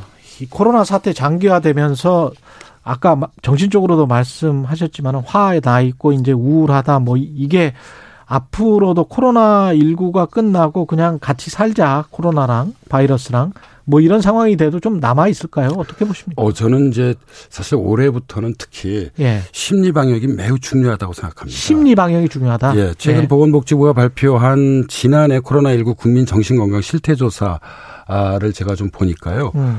어, 국민 다섯 명 중 한 명은 우울 위험군을 현재 가지고 있습니다. 아. 놀라운 것은 30대의 우울 위험군 비율이 가장 높게 나타났다는 점입니다. 아. 이거는 한참 이 왕성히 사회 활동을 하고 있는 사람들과 교류하는 연령대가 30대잖아요. 근데 그러지 못함으로써 우울감이 이, 높아진 것인데요.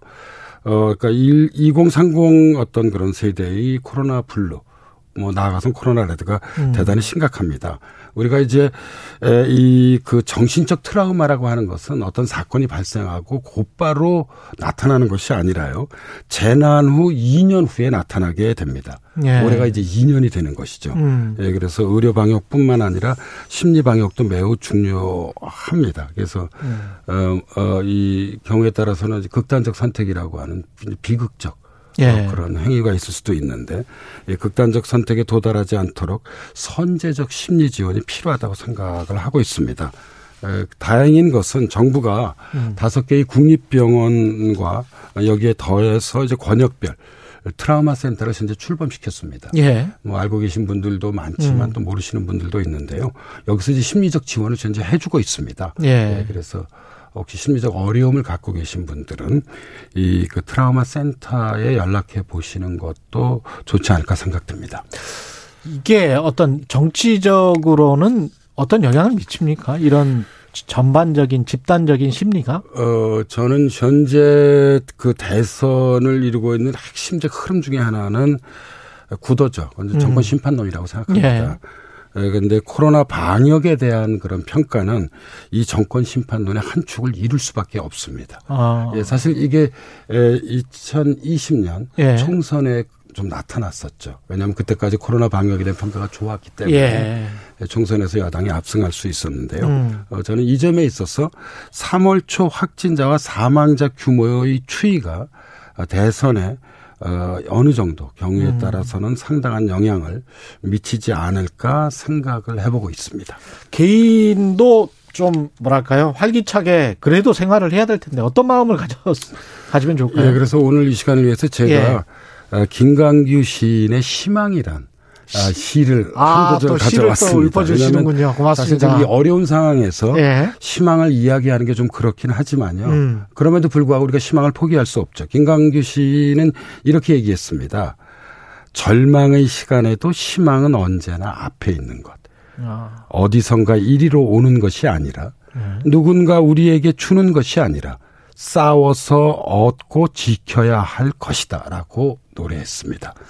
희망은 누가 우리에게 주는 게 아니라 우리 스스로 지켜야 할 것입니다. 싸워서 지켜야 된다. 예, 그동안 사실 코로나 때문에 국민 여러분들께서 정말 많이 아. 지쳐 계시고 화도 크게 나시는 것을 알고 있지만 음. 그럼에도 불구하고 우리가 희망을 포기할 수는 없을 것 같습니다. 그래서 우리 스스로 어, 희망을 어, 어떤 그런 지킬 수 있는 마음을 가졌으면 하는 예. 어, 이 바램을 가지고 있습니다. 싸워서 뭐 지킵시다.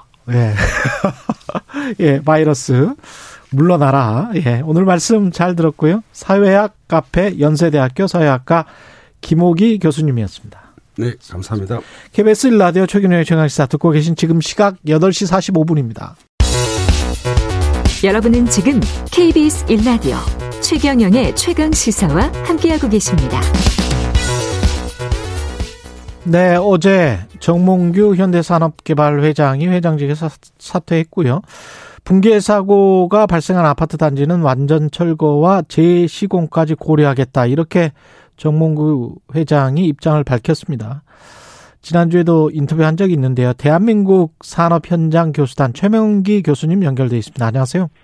네, 안녕하십니까. 최명기입니다. 예. 이게 지금 추가로 부실 공사 정황이 드러나고 있는데요. 추가로 지금 드러난 상황이 어떤 것들인가요?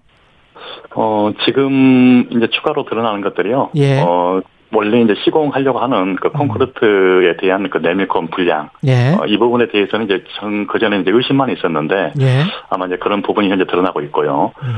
어, 시공하는 과정에서 뭐 양생이 현재 안 돼서 강도가 안 나왔다. 이 부분은 이제 기존부터 제가 계속해서 주장했던 그랬죠. 부분이었고요. 예. 네. 그리고 지금 이제 시공하는 과정에서 이 거푸집이라는 그 이제 바닥 판을 공사를 하기 위해서 설치하는 이 거푸집 자체를 음. 어 현재 뜯게 되게 되면 예. 아무래도 이제 붙지 않는 콘크리트가 있다 보니까 그 하부에 이제 지지대인 동발이라는 것을 통상적으로 한 그 3계층 정도까지는 설치를 하게 되는 겁니다. 아. 네. 근데 이번에 그 붕괴됐던 이제 건물에 남아있는 건물 쪽을 이렇게 살펴보니까 음. 그런 어떤 지지해야 될 그런 동발이 자체가 어 실제 설치가 안 돼서 이 슬래브 바닥판 자체가 힘을 더 못 받은 거 아니냐 네, 이런 부분들이 더 추가로 현재 어, 밝혀진 사항입니다. 원래 설치가 됐어야 했던 동발이 동발이라고 말씀하셨죠? 동발이. 네네 전문용어로는 동발이가 되겠습니다. 아, 이게 뭐 어떤 기둥 같은 건가요? 뭔가요? 어 건물의 이제 기둥을 예. 우리가 통상적으로 공사가 끝나게 되면 건물에 이제 기둥이 있는데 예. 이제 공사 중에는 이제 그 기둥 역할을 하는 임시로 아. 설치하는 그런 기둥 역할을 하는 그런 자재다 이렇게 생각하시면 될 것 같습니다. 그렇군요. 임시 기둥 같은 게 설치가 됐었어야 되는데 그런 게 없었다. 네네네. 그리고 현장 사진 보면은 흉측하게 이 콘크리트 사이로 철근들이 막 삐져나와 있잖아요. 네네네. 이것도 시공에 문제가 있었다는 증거라고 하던데. 그렇죠. 지금 통상적으로 이제 콘크리트 안쪽에는 이제 가운데 부분에 일정한 그 깊이 하에서 예. 이게 철근이 이제 배근을 하게 되는 겁니다. 예. 어 그러면 이제 구조 자체가 어 밑에는 콘크리트, 이제 음. 가운데 부분에 철근이 들어가게 되고 예. 또 상부 쪽에도 콘크리트 이렇게 이제 그 구조가 형성이 되는데 예. 지금 붕괴됐던 건물 형상을 보게 되면 음. 어 현재 그 슬래브가 무너진 그 부위를 보게 되면 그 철근만 현재 쭉 나와 있거든요 이게요. 아. 어 통상적으로 이제 이게 철근하고 콘크리트가 딱 붙게 되게 되면 접착을 하게 되게 되면 어 붕괴가 된다 할지라도 철근에 이 콘크리트가 이게 묻어 있어야 돼요. 예. 어, 덜렁덜렁하게 달려 있어야 되는데 그런 게 좀 안 보였던 부분이 있고요. 그다음에 그렇군요. 지금 파괴된 면을 보게 되면 음. 하부에 콘크리트, 상부에 철근은 있는데 어 그 위에 있는 콘크리트. 그러니까 이게 완전히 또 전부 다 천으로 해서 전부 다 절단이 쫙 하고 돼 있어요. 예. 어 일명 우리가 이제 그 박리 현상. 그러니까 위에 쪽에 있는 콘크리트 자체가 완전히 떨어져 나가서 음. 어 이렇게 천부지가 돼 있는 이런 경우인데 이런 현상들은 콘크리트 자체가 강도가 발현이 안 돼서 어, 이 철근과 어, 콘크리트가 어, 부착이 안 됐다라는 걸 보여주고 있는 하나의 그런 정황들이 되겠습니다. 근데 지난번에도 이야기를 했지만 이게 그 감리 제도 자체가 좀 엉성하고 시공사로부터 돈을 받는 감리가 있기 때문에 그렇게 되면 그렇게 월급을 받고 거기에서 거기에다가 복종을 해야 되는 그런 상황이라면 감리를 뭐 구청이 임명하는 관리랄지 그 감리랄지 아니면은 뭐 시행사 측이나 뭐 땅 주인들이 임명하는 감리랄지 감리를 또 다른 감리를 하- 한 사람 더 둬야 되는 거 아닌가요? 그런 어떤 제도는 네. 없습니까? 감리에 대해서는 예. 좀더 이제 사실 확인을 좀 더 해봐야 될 것 같고요. 과연 예. 역할을 했는지 안 했는지에 대해서는 사실 확인을 더 해봐야 될 것 같고요. 예, 지금 이제 이게 광급공사에서 하는 이 감리하고 예, 특히 이번 사고가 발생했던 민간공사에서 하는 감리가 약간은 차이는 좀 있습니다. 음, 어, 특히 이제 문제가 이 민간공사에서 그 업무를 수행하고 이 감리가 이제 좀 문제가 있는데 예, 어, 아무래도 이제 감리 입장에서는 실제 이제 시공사나 그 발주자의 눈치를 이제 볼 수밖에 없는 그런 그렇죠. 문화가 조성이 돼 있거든요. 예. 왜냐하면 감리가 아, 이런 부분이 상당히 품질상이나 안전상의 문제가 있다고 해서 음, 작업을 중지할 수 있는 그런 권한도 있어요. 예, 감리에게는. 예, 근데 이 작업 중지를 시키게 되면 시공사는 시공사대로 그리고 실제 이제 이 발주자 입장에서는 어, 그, 그런 어떤 기간만큼 이제 공사 기간이 길어진다든지 이제 공사 비용이 더 증가가 되다 보니까 예, 이런 발주자가 선호하지 않고요. 그런 부분에 대해서는. 음, 또는 역시 시공사도 또 그런 부분 선호하지 않는 거죠. 그래서 이제 이런 그렇군요. 것들을 이제 개선하기 위해서 어, 방금 말씀하셨던 것처럼 예. 지금은 이제 그 구청에서 이제 인허가 기관에서 이제 감리를 이제 지정을 하고는 있는데 예. 아직까지도 이제 저희를 표현으로는 감리가 너무 열심히 일을 하게 되면 어, 실제 잘린다 이런 표현까지도 하고 있는 그런 아. 상황입니다. 그렇군요. 이게 일종의 이제 근로 감독관처럼 대충 일을 해야 돼, 해야 이렇게 공사가 진행된다 뭐 이런 식인 거군요. 이게 지금. 네, 그렇죠. 그러니까 열심히 품질이나 안전을 확보하기 위해서 음. 어, 지적을 하게 되고 또는 작업 중지를 이제 내리게 되면 음. 거기에 따라서 이제 아무래도 실제 발주자나 시공사가 좋아하지 않다 보니까 예.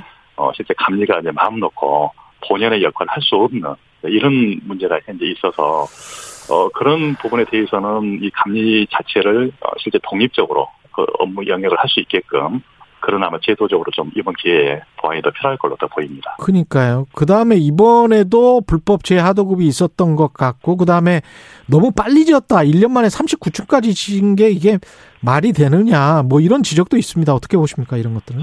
어, 원래 이제 겨울철 같은 경우에는 아무래도 날씨가 상당히 영하권에 있기 때문에 예. 어, 물공사, 이 콘크리트 공사 자체를 원칙적으로 이제 금지를 좀 해야 되는 거죠. 예. 어, 그런데 이제 아무래도 요즘은 그 공기라는 발주자가 요구하는 이 공기, 그리고 시공사가 요구하는 이 공기가 있다 보니까 그 공사 기간을 맞추기 위해서 불가피하게 이제 공사를 하게 되는 거고요. 예.